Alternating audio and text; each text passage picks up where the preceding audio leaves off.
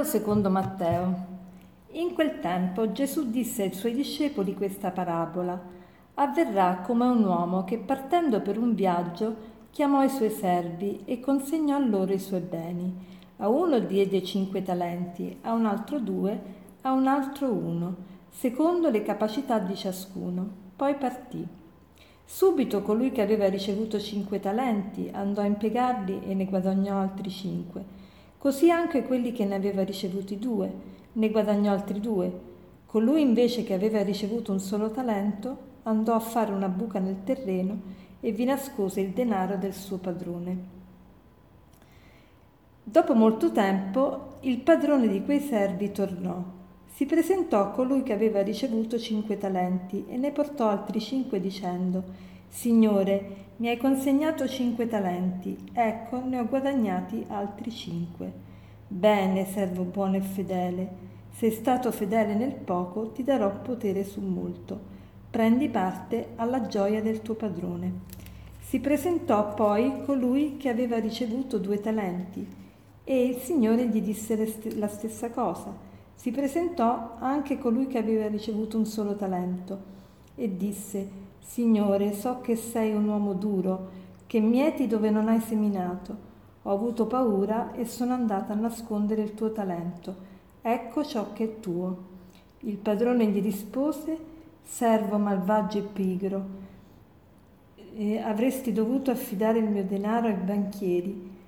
Toglietegli dunque il talento e datelo a chi ha dieci talenti, perché a chiunque ha verrà dato e sarà nell'abbondanza, ma chi non ha verrà tolto anche quello che ha, e il servo inutile gettatelo fuori nelle tenebre. Là sarà pianto e stridore di denti.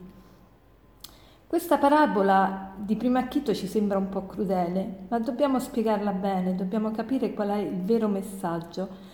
Innanzitutto, che cos'è il talento? Il talento è un'unità di misura e anche una moneta che circolava ai tempi di Gesù per capire bene questa parabola dovremmo informarci bene su che cosa significa, eh, che valore aveva il talento ai tempi di Gesù. Ecco, io ho fatto una ricerca e ho visto che il talento non era pochi spiccioli, ma il talento era l'equivalente del valore di 34 kg di oro.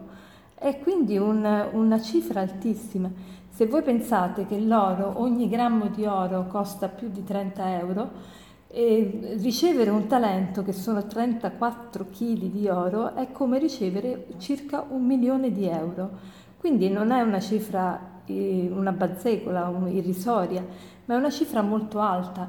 Questo che cosa ci vuole dire? Che anche chi riceve un solo talento, che a noi sembrerebbe poco, così eh, la prima impressione che si riceve dice un solo talento, quindi sembra poco, in realtà è un milione di euro.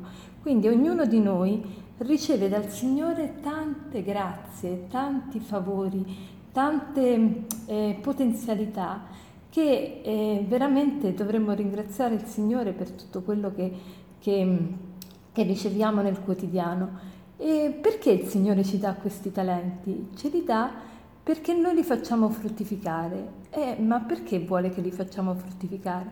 Per poter partecipare alla sua gioia ma il poter partecipare alla sua gioia non è il premio perché abbiamo lavorato bene, ma è la conseguenza di quello che, che, che veramente godiamo quando compiamo quello che siamo chiamati a compiere. Ecco, noi tante volte abbiamo il concetto che Dio alla fine della vita alcuni li premia e altri li punisce ma in realtà ognuno raccoglie quello che semina. Se io semino patate, raccoglierò patate.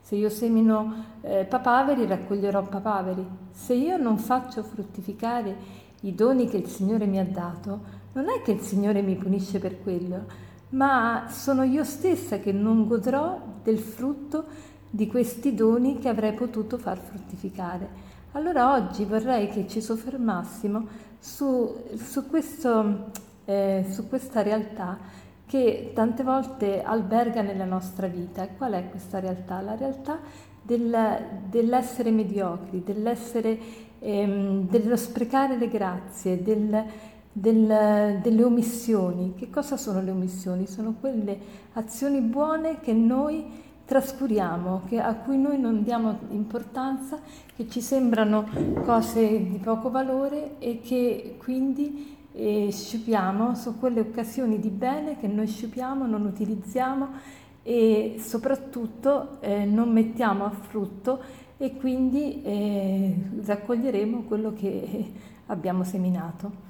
Allora oggi cerchiamo di fare tesoro di, di, occasioni di bene, di ispirazioni buone che il Signore a ognuno di noi manda e seguiamo queste ispirazioni, seguiamo queste occasioni di bene e non le trascuriamo. E per concludere vorrei citarvi questa aforisma che dice così. Ci si sbaglierà raramente attribuendo le azioni estreme alla vanità, quelle mediocri all'abitudine e quelle meschine alla paura. Buona giornata.